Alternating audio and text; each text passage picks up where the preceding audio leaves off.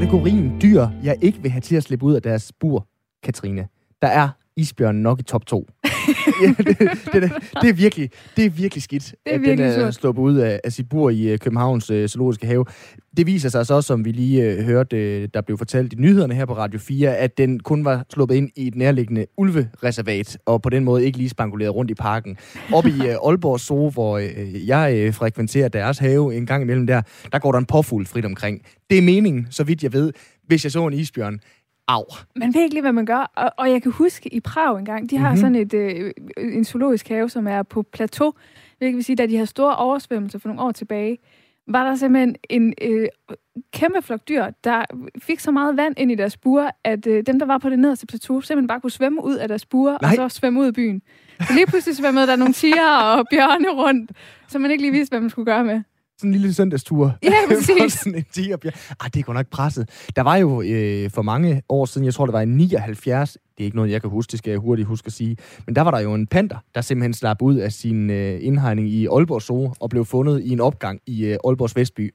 Der tænker jeg også, hvis jeg skulle ud med skraldet øh, af bagtrappen, og så lige så sådan Ej, panter, der lige lå lige og hygge sig der. Okay, jamen øh, heldigvis så øh, gik det sådan nogenlunde. Ej, en, en isbjørn. Altså, man håber bare, man kan ja. altså, løbe hurtigere, end den, man er sammen med der. Ja, ja, lige præcis. Jamen, det er sådan noget med, at jeg skubber jeg også vedkommende frem der. Den tager du, den der. Du øh, lytter, som du nok allerede har lagt mærke til, til Firtoget denne fredag, den 2. juli 2021. Det er om godt, ja, hvad er det? Det må være øh, 27 timer, så er Danmark i gang med at spille kvartfinale ved øh, EM. Det berører vi sådan let og elegant også, øh, Mm. både i den her time og i øh, næste time af Firtoget. Mit navn, det er Simon Brix Frederiksen. Overfor mig, der står øh, Katrine Dahl. Og øh, vi skal snakke om en hulens masse forskellige ting. Ingen øh, dyr på afveje, trods alt, men øh, til gengæld, så skal vi snakke om buffet. Ja. Og det er, jo, det er jo næsten lige så godt, er det ikke det? og ah, buffet. Altså, det, du, der rammer du mig på et ømt punkt, fordi at da jeg var barn, var buffet jo det bedste. Det var, man, Ja. ja. der, var- det var jo kæmpe overflod af mad. Det er jo sjovt, du siger det som barn, fordi der valgte du vel kun to forskellige ting. Altså, Ja, det var en barn frityre. jeg. Ja, ja. lige det var pommes. Fuldstændig. Ja. Ja, ja. Men... Længe leve det frie valg, og så Men- kun vælge to ting. ja, præcis. Og det er, jo, det er jo lidt, med buffet, der har man lidt tanken om, at øh, alle, så kan alle lige få, mm. hvad de Mm. gerne vil have. Men, men det er bare ofte, øh, man betaler for den kvalitet, der er. Ja. Og ofte er kvaliteten bare ikke altid så god. Altså, når der står 79 kroner for en frokostbuffet Ja. på et øh, kinesisk øh, beværtning, så er det sjældent det friskeste fisk, der er i frityren. Præcis. Og, og det kan godt være, at øh, og udover maden ikke nødvendigvis altid er lige lækker, så er selskabet jo også altså, virkelig øh, adskilt, fordi du skal lige op og hente noget, mens din far sidder og spiser, og så, når du rigtigt. kommer ned, så er han på vej op. Som de gode samtaler, de sker sjældent under buffeten. Ja, det er faktisk rigtigt. Og så, øh, åh, nu skal jeg passe, virkelig passe på, det er virkelig en fordom det her, men publikummet på buffetstederne, der, der synes jeg nogle gange, jeg er sådan indrettet. Jeg synes, når man er ude at spise, man behøver ikke have slips på, man behøver heller ikke stry, stryge skjorten, både på for- og bagsiden. Men jeg synes godt, man må gøre sig nogenlunde præsentabel. Jeg har jo været på buffet-restauranter, hvor jeg simpelthen har set folk i joggingbukser og i klipklapper. Ja. H2O har virkelig ikke levet forgæves. Er Nej. du sindssyg, mand, hvor jeg har set mange af dem? Det, det synes jeg er et problem. Men, Men- øh, det er et men- problem, som vi skal adressere, og det gør vi så her i radioen. Men det er jo også det, altså det, er jo også det, altså det gode ved buffeter, det er jo, at alle kan være med der. Altså selv dem, som Mm. ikke har den store indkomst, men gerne vil give noget til deres børn, så kan de tage på buffet, fordi Og det, det er er ofte fint. billigt. Det er virkelig fint.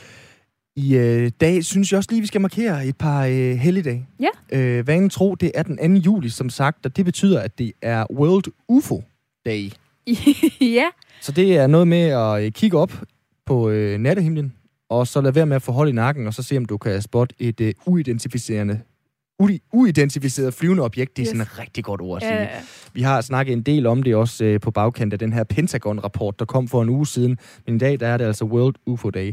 Og så er det også glemsomhedsdag. ja. Det synes jeg er fint. Er du glemsom? Øh, nej, altså jo, på nogle områder. Jeg er ikke god til at huske folks fødselsdag. Og det, det kan min mor godt blive lidt ked af nogle Mm. gange. Øh, men, men, men Mest når du glemmer hendes. forståeligt nok. Ja. Ja. det er nok hende, jeg er svært dårlig til at huske nogle gange. Også fordi hun sætter stor pris på, at man husker det, så man burde Mm. huske, kunne huske det. Men, men på andre områder, altså det er ikke sådan, jeg mister mine nøgler. Nej. eller mine ting eller noget. Det gør min mand til gengæld. Altså der er folk, som gør alt i verden for at passe på deres ting og mister det alligevel. Og så er der folk, der ikke gør noget, og så bare altid kan finde deres ting og pege dem ud. Min bedre halvdel er jo sådan en type, der er meget struktureret, rigtig Ja. dygtig til ikke at glemme ting, for eksempel i forbindelse med sit øh, arbejde. Til gengæld, så er hendes punkt væk hele tiden. Okay. Ja, sådan, som i hele tiden. Ja. Ja. Øh, bilnøgler, nøgler og så videre der. Og det, det kommer så vidt nu, at, at når jeg siger, at den kan du vel ikke finde, øh, så siger hun øh, simpelthen, at den er ikke væk. Jeg ved bare ikke, hvor den er. og, og sådan tror jeg, der er mange, der har øh, det her øh, forhold til, til glemsomhed. Øh, jeg har lige skøjtet forbi Samvirke. De har øh, syv typiske former for glemsomhed. Og øh, der, der er lidt, lidt forskellige, øh, synes jeg, sjove, som, øh, som er ret, øh, ret sjove lige at tage fat i. Fordi at øh, der er den her med Fætter Jørgen, var helt sikkert med på den her kanotur. Ja. Øh, mit bud er jo, jo ældre du bliver, jo mere har du brug for at adressere ligegyldige begivenheder til en given begivenhed. Altså, hvis du er på teltur, du faldt i vandet som øh, barn, så begynder du også at fortælle, at Fætter Jørgen var med på den teltur, fordi det i øvrigt var til Moster Odas 80-års fødselsdag, vi havde arrangeret den der kanotur. Alle de der fuldstændig ligegyldige detaljer, det er typisk, når du bliver ældre, at de kommer med. Øh, og det gør det nemmere at huske, skriver øh, Samvirke, at du får de der ligegyldige detaljer på. Så der er en okay. mening med lige præcis den galskab. Så er der øh, den her med, at det ligger lige på tungen. Fordi hvad er hovedstaden i Azerbaijan? Baku. Det kan vi godt nu efterhånden Ja, der. Men det viser sig faktisk, at øh, folk de er i stand til at hente omkring halvdelen af deres blokerede erindringer frem i løbet af et minut. Så det der med, hvis du ikke lige kan huske telefonnummeret, så typisk kan du godt lige hente det frem i løbet af et minuts penge. Andre gange, så er det helt sort. Og så er der også det her med, øh, jeg så det selv. Ja. Jeg kan huske, jeg så lige præcis det her. Ja. De fleste danskere, de har set Matador. Har du det? Ja, ja, selvfølgelig. rigtig mange vil jo skrive under på, måske også dig selv, at de har set den scene, hvor overlærer Andersen, han fryser ihjel på sin bryllupsnat, fordi han er blevet lukket ude på en kold altan af sin smukke brud, Mm. Misse Møge. Kan du huske det? Nej, Nej, det kan du ikke. det kan Fordi den scene, den findes ikke i tv-serien. ikke. Hvorfor kan folk så huske den? Eksemplet viser, at vores hjerner er mere eller mindre let påvirkelige over for strømmen af oplysninger og forslag. Så når du har oplevet en given begivenhed, og der senere kommer nye oplysninger til, så kobler din hjerne oplysningen til din hukommelse. Så du i nogle tilfælde føler, at du har oplevet de her detaljer. Man ved meget lidt om, hvordan den her mekanisme virker, men, øh, men det tyder på, at hjernen bliver forvirret og tror, at det er et ægte minde, der er oplevet af dig. Er det ikke sjovt? Det er virkelig Så nogle gange kan du være glemsom, uden at være glemsom. Ja, ja, og man kan jo finde på sin helt egen historie så. glædelig øh, glemsomhedsdag øh, for alle jer derude, der har det lidt ligesom Dory i øh, Find øh, Nemo. Hvis du øh, har lyst, kære lytter, så har vi sms'en åben på 1424, så fortæl os nogle af dine glemsomhedshistorier. Sætter du et kryds på øh, hånden, glemmer du altid at købe toiletpapir med hjem, når du er nede og handler ind i Netto. Skriv en sms til 1424, start med at skrive R4. Med det, så byder Katrine Dahl og Simon Frederiksen velkommen indenfor til Firtoget. Se, der glemte jeg lige mit mellemnavn. Brix. Åh, oh, hvor jeg i, hvor jeg u, hvor jeg elsker buffet. Og det gør du ikke, Katrine. Det gør jeg ikke. Nej, du, Nej, du, det kan, er, det, er det fordi, det bliver gammel mad nogle gange, at du er bange for det? Nej, nej, det er simpelthen på grund af det sociale. Det er fordi, okay. At jeg gerne vil sidde over for folk og øh, have en god samtale med dem. Det kan også godt være lidt brullet. Og, og for nogen så er det jo øh, forfærdeligt, men, men den gode buffet og og det frie valg, jeg elsker det. Jeg elsker muligheden for at skovle ting på tallerkenen. Det er madliberalistens hedeste drøm.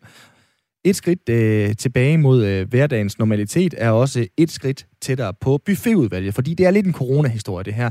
Coronaen har nemlig øh, øh, gjort, at vi jo er blevet bevidste om, hvor stor en smittebombe at buffeterne de er.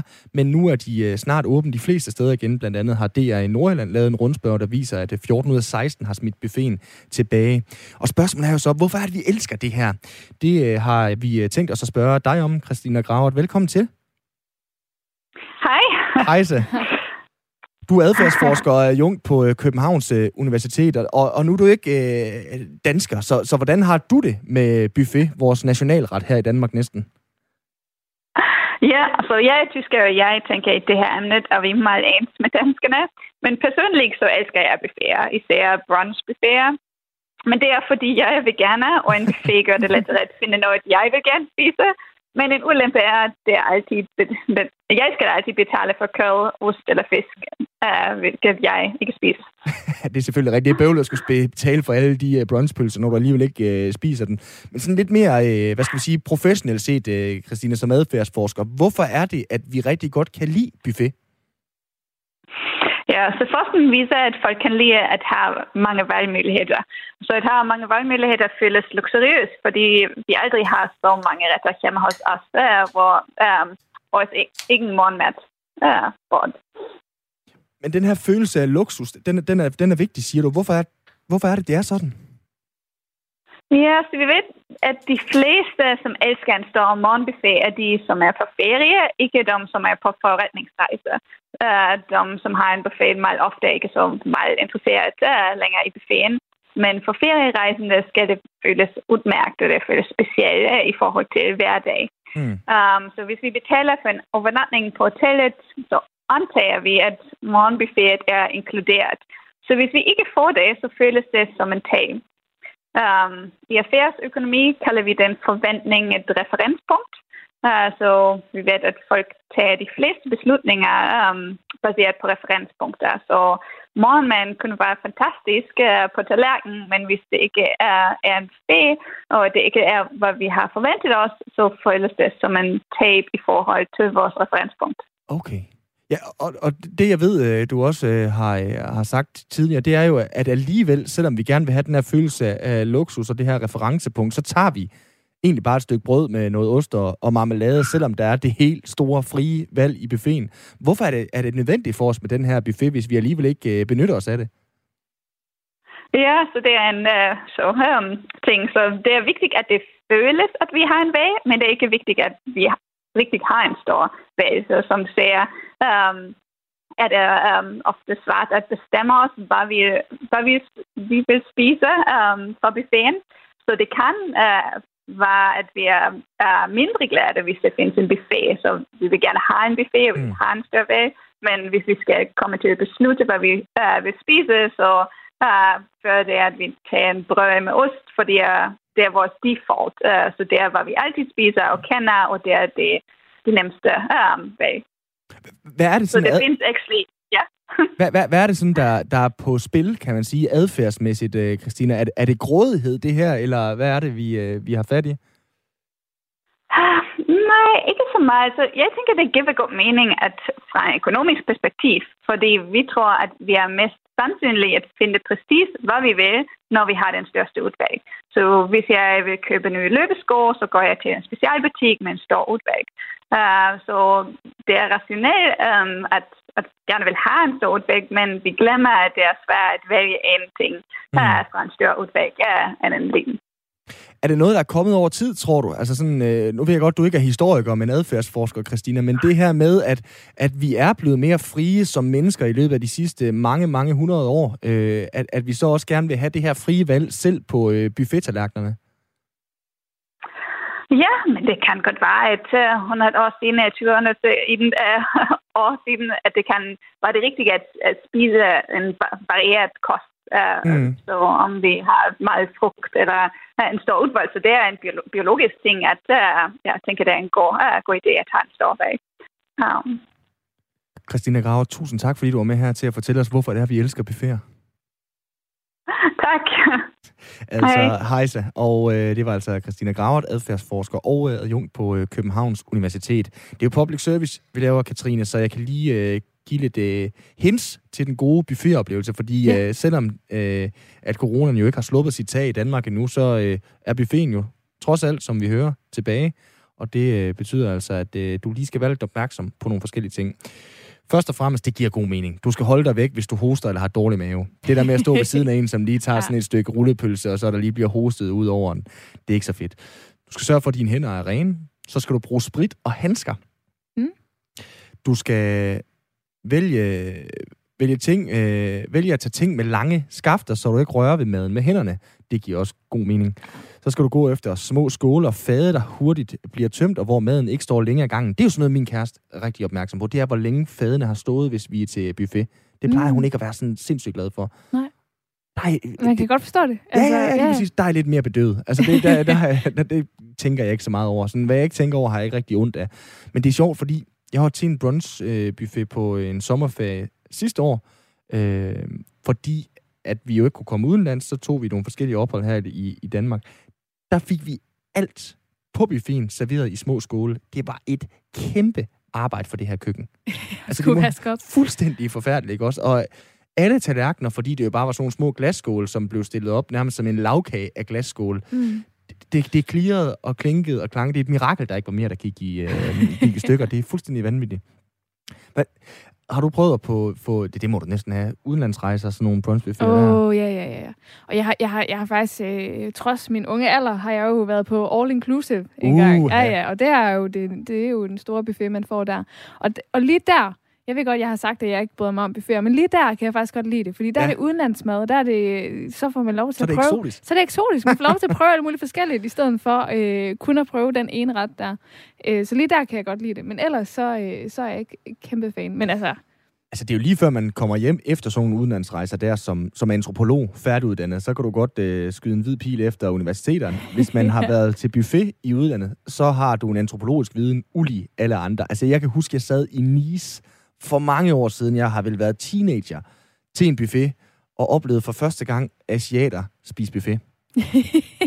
De var på ingen måde gearet til det, øh, på samme måde som, øh, som jeg var. Nej. Jeg synes trods alt, selvom jeg var teenager, at jeg spiste relativt pænt. Der, var, der var smør på, bollen blev, eller rundstykket blev delt, der kom et enkelt stykke skinke på, måske et enkelt stykke ost også, og så videre der. Altså, det var jo med gaffel på hver eneste bid af en bolle, der ikke var skåret over. Simpelthen et stykke skinke og så en enkelt bøvs en gang imellem, og så videre også. Det var en fantastisk oplevelse, men også meget, meget grænseoverskridende. Altså det, jeg har siddet med asiater, som har klippet negle, mens de har siddet og spist uh, buffet, det er, um, det er virkelig og det, der, igen, der samler buffeten jo der, det udenlandske. Jeg kan huske, da jeg var i Athen også, og mm. få morgenbuffet. Det var lige øh, der, hvor de skulle til at stemme om, om øh, de vil have økonomisk support fra EU eller ej. og der blev det meget tydeligt, øh, hvordan at det kunne gå så galt med deres økonomi dernede. Fordi der, var, mm. der havde de jo ansat en til at stå ved juicemaskinen og trykke på knappen omkring, okay. om jeg vil have øh, appelsin eller... Øh, jamen, det var måske kun appelsinjuice, man kunne få du der. havde et valg. Jeg havde et valg, og så kunne jeg ikke selv få lov til at trykke på knappen. Det havde en ansat til at gøre det. Der synes jeg lige... Øh, der, det, det kunne man godt selv finde ud af. Altså, det var lige en ansættelse, man det. kunne spare. Men øh, på den anden side, der, der er jobs til, til alle, hvis man kan få et job som en, der trykker på en knap til en juicemaskine. ja. Simon, hvordan øh, agerer dine forældre på Facebook? nu skal jeg jo lige passe på. Øh, ej, de er faktisk meget okay. Ja. Øh, de, de er faktisk øh, de er ganske fine. Øh, altså, jeg tror, det værste ved Facebook øh, for øh, min øh, mor, det er, at hun kan se, når vi har læst hendes beskeder, og vi så ikke svarer på det. Ja, det er altså sådan en ærgerlig funktion. Ja, det er virkelig ja. skidt. Det, fordi der, altså, der bliver hun jo grebet af den der moderlige kærlighed, som er så smuk, øh, men samtidig også er et pres for os øh, børn, nemlig at øh, hvis vi ikke har svaret, selvom vi har set beskeden, så tror hun, der er sket noget. Ja, så ringer hun jer op. ja. Nej dog. Og jeg har jo en mor, som deler alt på Facebook. Hun er en af dem? Hun er en af dem. Hun, og det er jo fem til seks gange om dagen, hun finder et eller andet sjovt, som nogle andre har delt, ja. som hun jo så deler videre. Så det har jo været, øh, det har været en kamp øh, for hende at få min mand overtalt til at gøre hende til Facebook-ven, fordi vi andre har advaret, advaret ja. ham om, at, øh, at det simpelthen, at hun vil simpelthen overtage hans Facebook-feed, hvis, hvis de bliver venner. Okay. Ja. Nå, men i en artikel på berlingske.dk, der er overskriften, de unge driller de ældre på Facebook. Det går fra at være et omfavnende kærligt drilleri til noget, der har mere satirisk politisk brød. Maja Sonne Damkjær, velkommen til. Mange tak. Du er forsker i digital kultur og kommunikation ved Aarhus Universitet. Maja, i artiklen i Berlingske, der beskrives en Facebook-gruppe, der gør grin med de ældre generations agering, og hvor gruppens medlemmer ligesom deler opslag, hvor de imiterer såkaldte boomers. Altså, hvad er drilleriet i den her gruppe et udtryk for? Ja, altså øh, det her drilleri, det er jo øh, udtryk for sådan en kærlig udstilling, kan man sige, af, af dele af den ældre generation. Øh, som I jo også lige var inde på, Jan, så handler det jo meget om sådan noget som øh, det her med, om man nu kan finde ud af at overholde de spilleregler, der er. Og det er jo meget de uskrevne spilleregler på sociale medier som kan være noget af det, der øh, nogle gange holder vanskeligheder. Og det øh, imiterer de så simpelthen i den her gruppe. Øh, og det kan være sådan noget som, øh, at man øh, skriver alting med store bogstaver, øh, hvilket jo kan hvis man er sådan øh, en øh, social mediebruger, som øh, kender til nogle af de her normer, kan virke meget råbende. Øh, at man har mange stavefejl, øh, aldrig sætter et komma eller et punktum, at man skriver enormt privat, øh, eller man skriver noget, som egentlig ser ud som om det faktisk skulle have været en uh, Google-søgning, og ikke noget, der skulle være endt som et opslag på Facebook. Øh, og på den måde øh, sådan... Øh, øh, spiller en rolle, hvor man udstiller nogle af de her normer, som er blevet gængse for os i forhold til den måde, vi, vi der har været på sociale medier, i hvert fald i længere tid, mm. øh, ligesom har, øh, har øh, opbygget en, øh, et fællesskab omkring, at det er den her måde, vi, vi agerer på. Mm. Men, men er det bare drillerier, eller, eller stikker det dybere? Ja, det der jo så er lidt spøjs, det er, at man kan sige, at der er sådan en bevægelse fra, at det sådan er en, en kærlige udstilling, og det kærlige drilleri af den ældre generation, og måske nogle gange deres manglende digitale kompetencer, i hvert fald dem, der så netop øh, poster enormt meget, eller poster meget privat osv. Men der er også en, øh, en anden del af det her, som har en mere sådan politisk brød, kan man sige, hvor det er mere satirisk, øh, hvor der også bliver udstillet netop sådan en, øh, en ligegyldighed eller en ignorance over for nogle af de store problemer, som man som samfund står overfor. Det kan jo være sådan noget som øh, de øh, klimamæssige øh, problematikker, øh, mm. som vi står overfor som samfund, og, og den slags, som der så også bliver lavet opslag omkring, der sådan ligesom øh, øh, udstiller en form for en ligegyldighed overfor, eller i hvert fald et, øh, et, et ret problematisk forhold over til overfor, og det kunne også være sådan noget som MeToo og den slags. Maja, kan du komme med et konkret eksempel? Øh, det må også gerne være et tænkt eksempel på, hvordan det, det kunne se ud i, øh, i praksis. Altså, hvad, hvad, hvad kunne det ligesom give sig til udtryk i, i, i hvilken forbindelse? Altså, øh, det kan jo netop være sådan noget som et, et opslag, hvor man simpelthen bare øh, skriver, nu gider jeg simpelthen ikke høre mere om øh, klima. Øh, mm. Eller, øh, åh nej, jeg er i gang med at bage boller med store bogstaver og tre eller og, og, øh, og, og ingen øh, kom her. Øh, og jeg har ikke fået gær. Øh, jeg har ikke fået købt gær. Ikke? Som sådan et, et stort opslag. Så, øh, og det kan selvfølgelig også være alle mulige mærkelige quizzer, mm. eller hvad man nu ellers kan finde folk, de videresender. Ja. Mm. Eller deler, ikke også? Altså sådan øh, en quiz, finde ud af, øh, hvem du er øh, på, på den her den her måde, eller andre sådan typer af opslag af det, vi kender som noget af det, der sådan bliver videresendt som sådan form for kædebrev og den slags. Mm. Altså, jeg, jeg oplevede, øh, da jeg ringede hjem til min mor og sagde, nu må du gerne fortælle til alle dine veninder, at, øh, at du har en gravid datter. Så ringede min mor til hendes bedste veninde og fortalte det til hende. Og det, hendes bedste veninde så gør, det er at gå ind på Facebook og skrive på min væg og sige, tillykke med familieforøgelsen. Og der havde jeg ikke lige noget at fortælle det til resten af familien eller vennerne. Så det, hun fik ligesom lov til at out mig der. Øh, og jeg skal, vi kan nok heller komme ud om, at hun er i slutningen af 60'erne. Altså, hvordan adskiller de her generationers brug af Facebook sig fra hinanden? Ja, altså det er jo svært at sige bare lige sådan med, med, med få ord. Men øh, altså der er, øh, jeg vil hellere sige, at man skal huske, at der er forskel på generationerne også. Altså der er forskel på, hvor meget man har været vant til at arbejde med digitale medier, for eksempel i sit øh, professionelle liv. Så der er jo også ældre generationer, som er absolut lige så mediekompetente og vant til at bevæge sig i sociale medier osv., som yngre generationer, og omvendt kan man sige, ikke også? Men, men der er selvfølgelig nogle tendenser, det er klart, til at der er nogle af de ældre, som er kommet langt senere på, og mm. forventer måske, at den her bevidsthed om, jamen hvor havner det hen, når man lige sender noget ud, som ikke har sendt på. Åh oh, nej, det kunne godt være, at det her det faktisk er en begivenhed, man som forældre eller kommende forældre selv gerne vil berette, når man selv har lyst til det.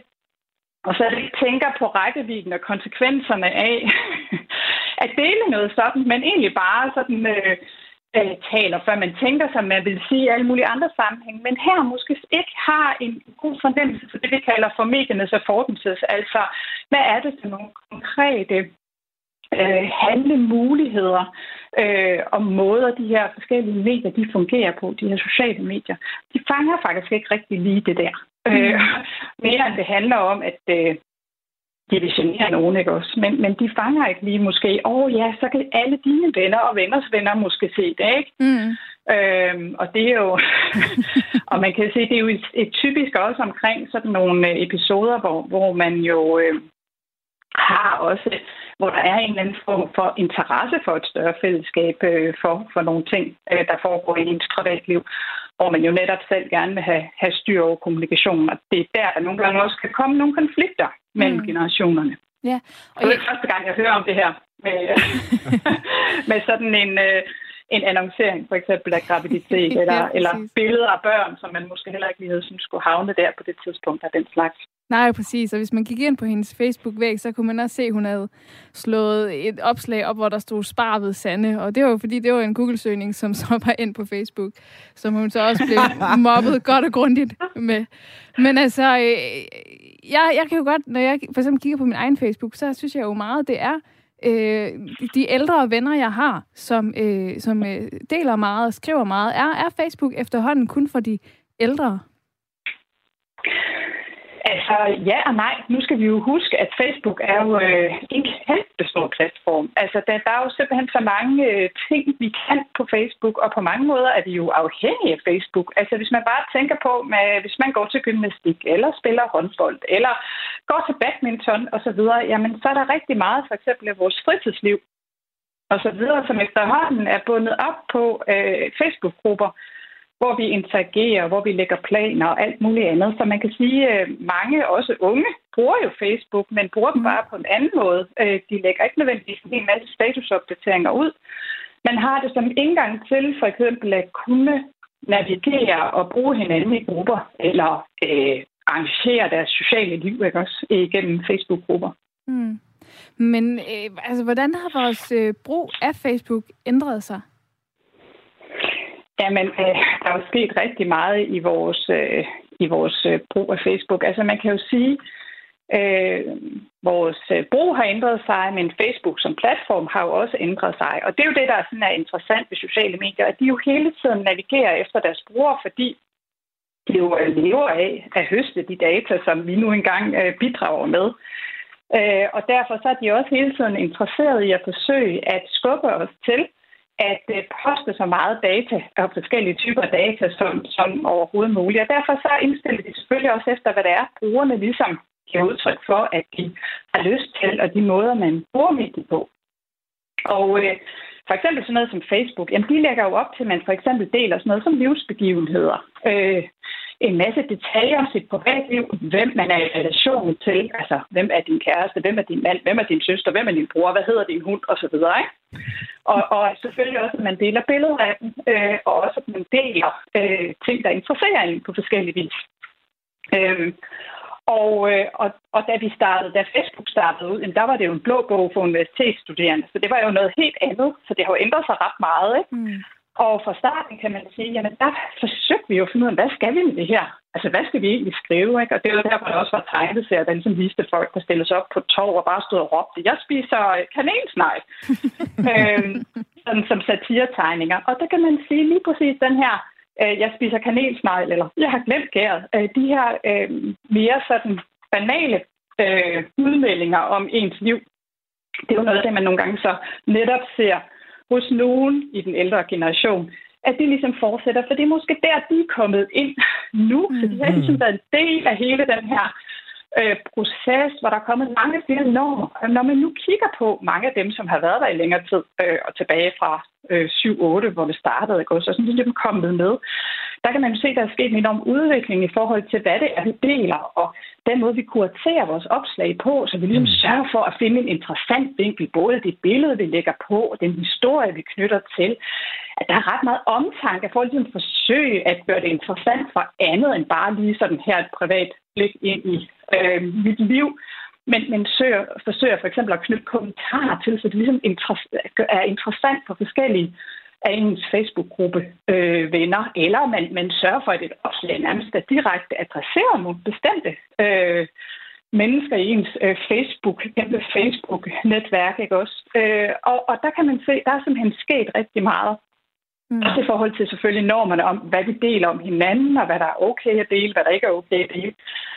Og for eksempel, så kan man sige, at i starten var det jo bare sådan noget... Øh, hvor man var meget interesseret i at fortælle om, hvem er man? Altså, hvem er jeg? og så handlede det meget mere om, øh, hvad laver du, og hvornår? Ikke? Der handlede det hele tiden om, jeg er her, jeg laver det, jeg gør sådan og sådan. Øh, øh, og senere hen, da der kom med sådan noget geotracking og den slags på, så kom det til også at handle om, hvor er du henne? Altså der skulle man hele tiden markere, uh, når jeg er på vej til at flyve til Mallorca, eller øh, nu kører jeg herhen øh, til min øh, arbejdsplads. Øh, det var der, der også kom rigtig mange sådan nogle lokationsbaserede øh, øh, værktøjer og, og apps og den slags.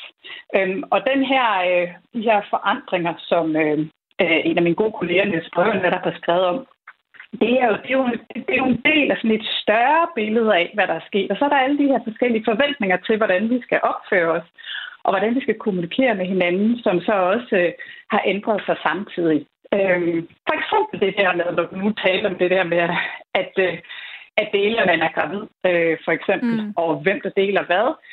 Øh, så omkring sådan noget som børn og billeder af børn, der er der jo også sket noget i forhold til, at vi bare smider alle feriefotosene ud ikke fra lille Karl Margrethe på to og et halvt, der render rundt nøgen rundt nede ved stranden, ikke? til at der ligesom er kommet meget mere, åh, det var måske, det kan godt være, at man ikke lige tager det billede med, ikke? fordi øh, nøgenhed og sådan, og det kan være, at der er nogen, der kigger på, der ikke skal, og det bliver måske liggende og kommer op i en anden kontekst.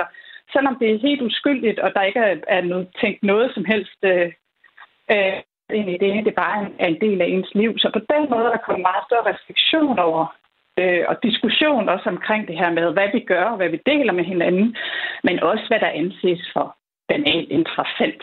Øh, og der er nok nogle forskelle der på nogle i den ældre generation, og så dem, de lidt yngre brugere, som har brugt det i lang tid.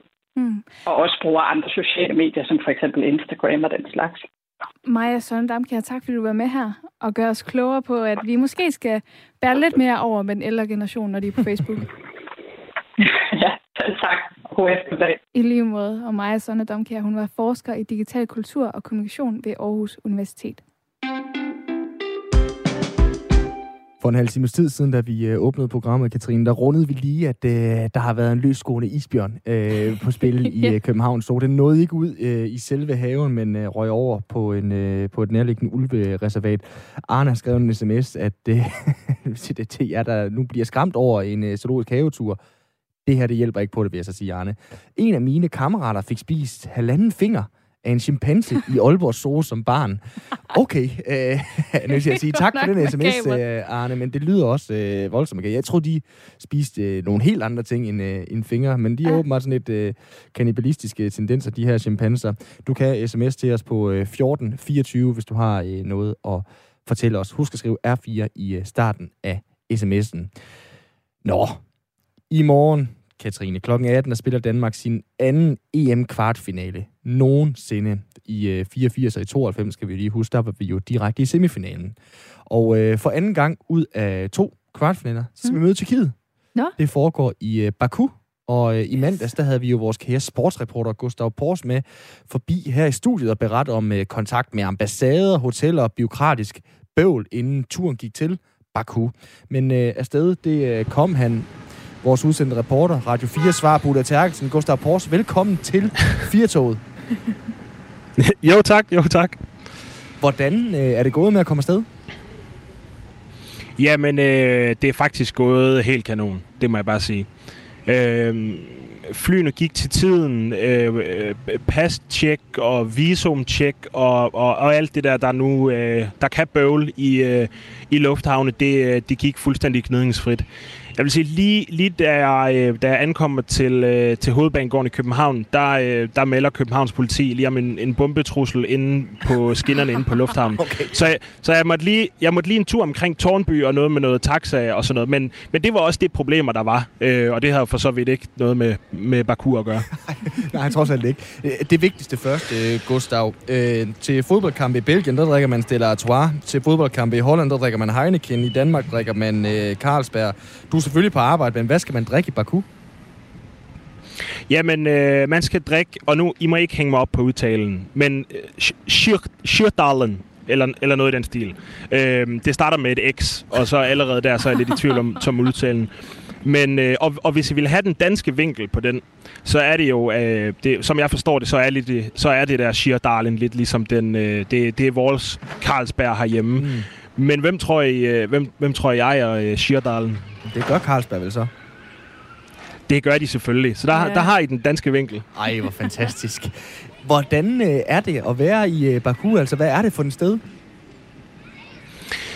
Det er et... Øh, det er et meget mærkeligt sted, øh, først og fremmest. Nej, først og fremmest er det faktisk hyggeligt. Men derefter er det meget, meget mærkeligt. Det er, øh, som jeg ser det, meget opdelt. Øh, forstået på den måde, at efterhånden, som jeg, jeg bor oppe i den, den nordlige del af byen, og så har jeg bevæget mig sydpå ned mod vandet og, og, og centrum øh, i løbet af i dag.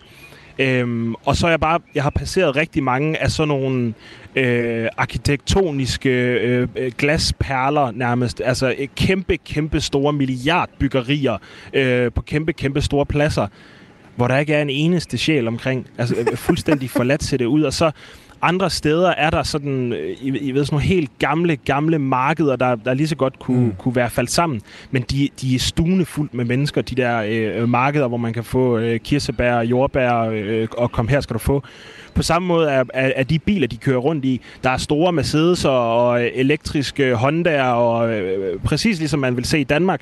Men den anden halvdel af bilerne, det er, det er sådan noget gammel russisk øh, Lada-værk. øhm, så, så på mange måder er det lidt et land, der, der ligesom er er fanget af, af, af en tid og, og en placering på verdenskortet, men samtidig også på mange måder ligesom har, har, øh, har eftersøgt det, det, øh, det fede, vi har i, i Vesten på mange måder, ikke? Simidjan, go home. Tak for turen rundt øh, i Baku, øh, Gustav. Hvor EM-klar er de? Øhm, Azerbaijanerne er øh, ikke ret EM-klar. Øh, jeg har snakket lidt, lidt, lidt fodbold med nogle af dem. Jeg har set et par øh, Fenerbahce, tror jeg, som i øvrigt er en, er en tyrkisk klub, men, men de, øh, de øh, er jo så i øvrigt også ret gode venner, ret gode venner hernede. Øh, de er sådan lidt ligeglade sådan på det store hele. Men, øh, men, men når jeg går rundt her, så øh, enkelte af dem kan jeg godt se, oj, han er ikke herfra, ham der. Så spørger de lige, øh, Dinamarca?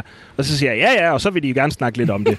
øh, men, men, men senere skal jeg snakke med nogle, nogle danskere, som forhåbentlig er mere EM-klar end, end lokalbefolkningen, vil jeg sige. Ja, trods alt. Øh, det vil vi da håbe i hvert fald, når de har rejst over 3.000 km for det, alt andet end lige.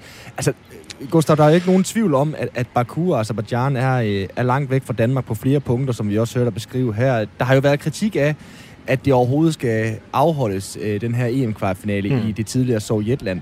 Hvad er det sådan for, for os udforstående, som, øh, som ikke lige har læst øh, den seneste udgave af The Times, bør vide om øh, Azerbaijan og det her politiske spil? Altså det, det må man det, det man skal skal huske på det er at når vi sådan i vestlige medier omtaler øh, Lukashenko over i Hviderusland som som den sidste diktator i Europa, så er det fordi man glemmer at Azerbaijan faktisk også er en del af Europa. Øh, den, den siddende præsident øh, Ilham Aliyev øh, overtog i 2004, så vidt jeg lige husker, efter, efter hans far, som sad siden øh, start 90'erne, øh, og, og styrer det her land med, med en meget, meget hård øh, hånd. Øh, og jeg har, jeg har læst nogle rapporter, der er blandt andet en, en rapport om, om pressefrihed, hvor man ligesom an, øh, inddeler alle verdens lande i forskellige kategorier, og der øh, lande som øh, Tyrkiet, Rusland og Hviderusland eksempelvis er i den næst dårligste kategori, hvor så Azerbaijan er i en kategori dårligere end det. Øhm, og, okay. og hvis man kigger på, på områder som, som LGBT-rettigheder, jamen så er det det samme billede, man ser. Øhm, så det, det bliver der slået meget, meget hårdt øh, ned på hernede. Det gør der det er jo noget, vi har fulgt øh, meget her på Radio 4, og især på, på sporten på Radio 4 også. Altså det her spil med, med FIFA og UEFA i forhold til sport og politik. Øh, spillet i forhold til Baku, UEFA og det her pengespørgsmål har, har vi jo også øh, berørt lidt. Vi har set øh, Baku og Azerbaijan som, som sponsor for en fodboldklub som Atletico Madrid. Land of Fire har der stået på deres øh, bryster. De har hostet Formel 1 Grand Prix og, og Supercopper i, øh, i fodbold, har du også selv nævnt for os tidligere er, er det sammenligneligt med, med Katar, øh, Gustav, i forhold til, hvordan de bruger sporten som propaganda? Ved du noget om det? Altså, det, det, det er det helt sikkert. Øhm, og og i, i den forbindelse kan man også godt tage, tage både Hvide Rusland og Rusland med. Øh, mm. Altså, der spilles jo også øh, EM øh, i, i St. Petersborg, og Rusland har afholdt sin egen slutrunde også. Øhm, og, og det er jo ligesom lidt de samme mekanismer, som gør sig gældende, det der med, at man gerne vil, vil nærme sig Vesten på sådan en fed måde, som, som fodbold og som sport er. Øhm, dermed ikke sagt, at det er øh, fuldstændig sammenligneligt øh, øh, Azerbaijan og, og Katar. Øhm, fordi der er, trods, så vidt jeg ved, ikke døde øh, 6.000 migrantarbejdere, da de skulle mm. bygge det, det stadion, der skal spilles på i morgen. Men, men som jeg også sagde før, så, så, øh, så er der nogle, øh, dels de valg, der er afholdt hernede, øh, er blevet øh, kritiseret af, af Vesten for at være udemokratiske, og det her med, med LGBT-rettigheder og pressefrihed, som bestemt ikke lever op til, til de normer, vi gerne vil, vil have i Vesten. Så på den måde er det, er det sammenligneligt, at man ligesom køber sig noget, noget goodwill øh, på en eller anden måde i, i Vesten ved at lade, lade alle mulige fede øh, øh stjernespillere spille, spille fodbold hernede. Ikke?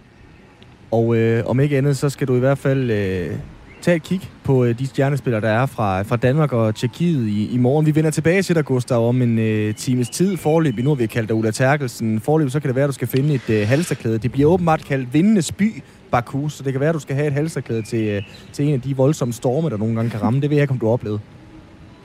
Nej, det, det har jeg ikke, men, men jeg, lige som, som en afslutningsreplik, så, øh, så sagde du til mig, da jeg var i studiet i mandags, at, øh, at jeg skulle passe på uh, trafikken uh, hernede. Det var en kæmpe underdrivelse, at de kører som død og helvede, det, det må jeg bare sige. Gustav, tusind tak, fordi du var med, og med hånden på hjertet vil jeg så sige, pas på dig selv. Ja, jo tak. altså Gustav Pors havde vi med her. Vi kunne også høre lidt dytten i baggrunden, Katrine, ja, fra, ja, ja. Øh, fra lidt øh, forskellige øh, biler, som vi kan forstå på Gustav, både kan være en øh, rigtig gammel lierkasse af en Lada, eller en helt ny, flot, glinsende Mercedes. Vi vender som sagt tilbage til Gustav og øh, Baku om en øh, god times tid her i øh, Firtoget. Er du bange for mørk, Simon? Nej, Nej, det er jeg faktisk ikke. Er Nej. du? Nej. Det er Nå, jeg ikke. okay. Nej, på ingen måde. Har du været det? Aldrig. Aldrig? Aldrig. Okay, jeg, jeg har virkelig været bange for mørk. Okay, jeg, altså. jeg, det var også fordi, jeg er lille søster. Og vi skulle, da jeg var et helt lille barn, der skulle vi ud i laden for at hente is. Og, øh, og min storebror, han var bange for mørke. Hvor gammel er du? Nej, men altså, da, da jeg var måske 6 år, han var øh, 8 år, og ja. han var bange for mørke, og derfor synes jeg, det var så sejt, at jeg kunne gå med ham ud, når ah, han skulle ud og hente ah, is. Ja, okay. øh, fordi han havde brug for sin lille søster. Ja. Så jeg var nok lidt selv bange for mørke, men jeg vil helst fremstå som hende, ja. den seje der. Ja. Ja, men har du, har du nogensinde oplevet øh, sådan ubehag ved at, for eksempel at bevæge dig hjem en mørk aften? Øh, nej, det har det, det, jo, det har jeg jo igen der, mm. da jeg var, øh, da jeg var yngre. Jeg kan huske, jeg havde øh, et besøg ude ved en af mine mors veninder, hvor, øh, hvor min mors venindes datter, noget ældre end mig, var ude at spangulere sammen med mig, øh, ude i en lille hyggelig forstad og så videre der. Der var blevet lidt mørkt og så videre der. Så siger hun lige pludselig, den bil, der kommer der, den vil efter os. Lige om lidt, så vender den rundt deroppe der. Kunne hjælpe mig, om den så ikke vendte rundt? Nej. Og så, øh, jeg har aldrig været så bange i mit liv, som jeg var da. Jeg tænkte, nu, det, nu er det sket.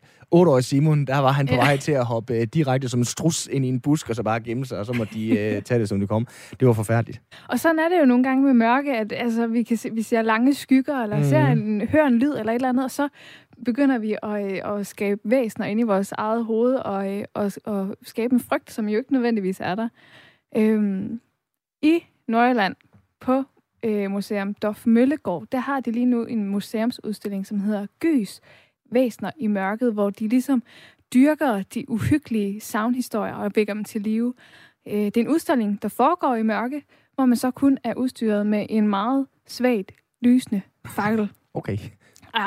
Johannes Grøder Bakkesen, velkommen til. Jo, tak. Du er museumsinspektør på Dorf Møllegård i Dronninglund, og som ja. så også har den her øh, særudstilling Gys Væsner i mørket. Johanne, hvis, hvis, hvis vi starter helt i starten, vi åbner døren ind til udstillingen, hvad er det første, vi møder? Jamen det første, vi møder, det er den gamle bundestue, som den så ud for en 200-300 år siden, og som den har set ud i langt de fleste hjem i Danmark på det tidspunkt. Så det er, det er, en, øh, det er stuen og den en, det eneste rum i huset, hvor der rent faktisk har været lys efter solen er gået ned. Fordi det var sådan, at, øh, at før i tiden, der var lys en meget, meget sparsom ressource. Vi kan næsten ikke forestille os det i dag, hvor vi bare kan gå hen og tænde på kontakten, og så er der lys. Men dengang, der var, der var lys øh, dyrt, og man havde ikke meget af det, og derfor sparede man på det, og havde kun en lille svag tællelampe eller brandlampe til at hænge inde i det her centrale rum i huset, mm. hvor man så opholdt sig sammen om, om aftenen. Mm. Og hvis vi så bevæger os videre fra bundestuen, hvad kommer vi så til? Jamen, så træder man ind i øh, et mørkt landskab, en mørk skov, øhm, og der er nærmest spilravne mørkt, som der jo også har været ude på landet før i tiden. Øhm, ja. Mm. Hvad, hvad kan opleves herude i skoven? Jamen, ude i skoven, der gemmer der sig forskellige væsener fra fortiden. Eller det vil sige, at der er ikke noget, der springer på øh, vores museumsgæster og siger bø.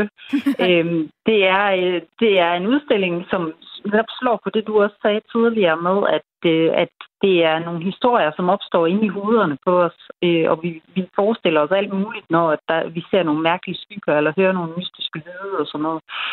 Øh, så inde i udstillingen, der gemmer sig forskellige fortællinger, forskellige af de her savn, som øh, folk kan gå på opdagelse efter, og nogle af dem finder de første gang, de besøger os, og andre af dem ser de først, måske tredje eller fjerde gang, de, øh, de oplever udstillingen. Så det er en udstilling, man skal, man skal opleve, man skal gå på opdagelse i den. Mm. Hvilke nordiske savnvæsener har I til at lægge på lur?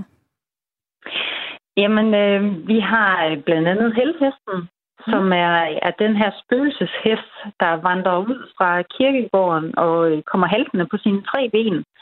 Og øh, den har lysende øjne, og når den kigger på dig, så kan du være sikker på, at der venter dig en ulykke. Mm. Øh, vi har også øh, ellefolket, som fester i øh, højen og øh, Højen rejser sig på glune pæle, mente man øh, i gamle dage, så der var bedre plads til at feste for ellefolket. Og man skulle passe på med ikke at blive en del af festen, fordi så kunne man blive bjergtaget og måske aldrig komme hjem igen.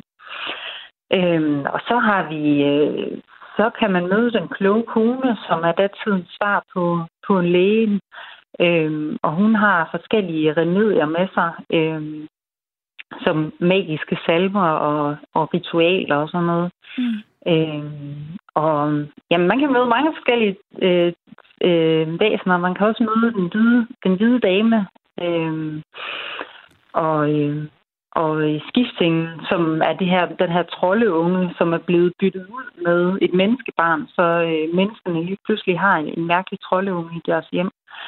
Så der er, mange, der er rigtig mange forskellige væsener at tage fat på, øh, og folkesavne, de buner jo af gode historier om de her mystiske væsener. Ja, det er jo en masse fantastiske historier, som, øh, som øh, bøgerne de flyder over med på en eller anden måde. Johan, jeg skal nok lade være med at kalde dig sadist, men hvorfor er det fed og, fedt at, at skræmme folk? Altså, det er lidt det, jeg tænker i forhold til det her med, med, med mørke og fakler og så videre.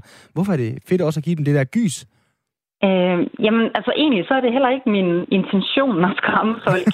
øh, min, min indgangsvinkel til det her, det er at skabe et miljø, som, som det har været, dengang man mm. fortalte de her historier. Altså, nu skal jeg forsøge at gøre en lang historie kort, men altså, da jeg begyndte at sætte mig ind i de her forskellige folkesavn, der slog det mig, at jeg tog det egentlig bare som gode røverhistorier. Og det tror jeg langt de fleste af os mm. vil gøre i dag. Der er ikke så mange af, af os i vores fulde fem, der tror på åmænd og lygtemænd og nisser og så videre. Men altså, det gjorde man jo rent faktisk, dengang øh, savne de blev fortalt ude i, i landsbysamfundene. Og, øhm, og det synes jeg på en eller anden måde, at vi skulle ære, og, og, øh, og det vil jeg gerne fortælle folk, at, at det, var, det, var, øh, det var virkelighed dengang. Mm.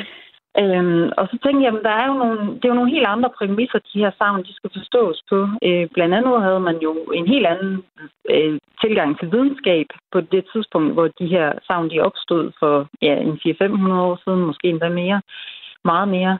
Øhm, og øhm, så man havde ikke den samme, samme øh, mulighed for at få information, så man havde brug for nogle forklaringsmetoder, øh, nogle andre forklaringer på, på hændelser som sygdom og ulykke og sådan noget. Øhm, og, på den, øh, og, og samtidig så var det jo også bare helt utroligt mørkt, og vi kan jo næsten ikke forestille os det i dag, øh, hvor mørkt det har været. Nu sagde I begge to, at I ikke var bange for mørke, men jeg vil, jeg vil næsten ved med, at I aldrig har oplevet rigtigt mørke. Fordi i dag, der kan vi jo, øh, vi kan jo faktisk ikke, vi kan godt slukke lyset indenfor, men så kan man de, langt de fleste steder se en gadelygte udenfor. Og øh, kan man ikke det, så har man måske i ovnen, der står og, og blinker med et display, eller en standby-lampe inde på fjernsynet, eller sådan. Vi har altid lyset omkring os, og det havde man bare ikke dengang. Mm. Og det, det er ligesom de præmisser, jeg gerne vil have, at vores gæster de skal opleve folkesavnene på. Og derfor har jeg valgt at lave den helt kulsort, den her udstilling. Mm. Fordi nu, nu vil jeg så sige, når man ikke øh, kan orientere sig, så så bliver det bare uhyggeligt helt automatisk. Jeg vil, jeg bare lige øh, sørge lige for at, at komme øh, med en kommentar, Johanne, fordi nu ja. ved jeg op ved Dorf og øh, Dronning Louis og øh, Ulstedegn, hvor jeg nogle gange øh, følger min kæreste op, det, når hun skal til ridning. Der er altså mørkt nogle gange, også i år 2021. Er du sindssygt? Det, det kan være skræmmende ved Astrup-bakken nogle gange. Det er der. Der er, der er meget, meget, meget mørkt. Og øh, man skal også nogle gange, når man den sidste, der forlader museet om aftenen, så skal man også nogle gange lige have sin øh, telefon frem for at finde sin Det er rigtigt. hvordan, hvordan har jeres gæster taget imod den her udstilling? Jamen, rigtig, rigtig godt, vil jeg sige. Altså, øh, vi her, jeg, havde, jeg havde jo egentlig håbet på, at vi kunne få nogle lidt yngre museumsgæster ind, øh, ved også at lave, lave lidt den her gysvinkel, fordi at vi ved, at, at mange yngre mennesker jo især er optaget af, af horror og, og gys. Øh, en lidt mere moderne version godt nok, men stadigvæk.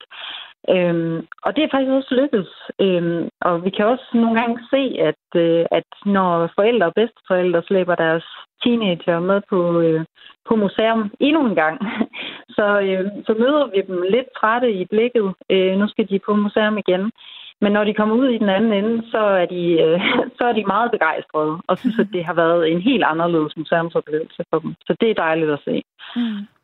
Jeg ved, at en af de øh, savnvæsener, I har til at ligge på lur, det er slattenpatten. Og det må jeg sige, ja. det er simpelthen det er en af de mest komiske øh, væsener, jeg har hørt om. Kan du ikke fortælle, hvad det er for, øh, for en øh, dame?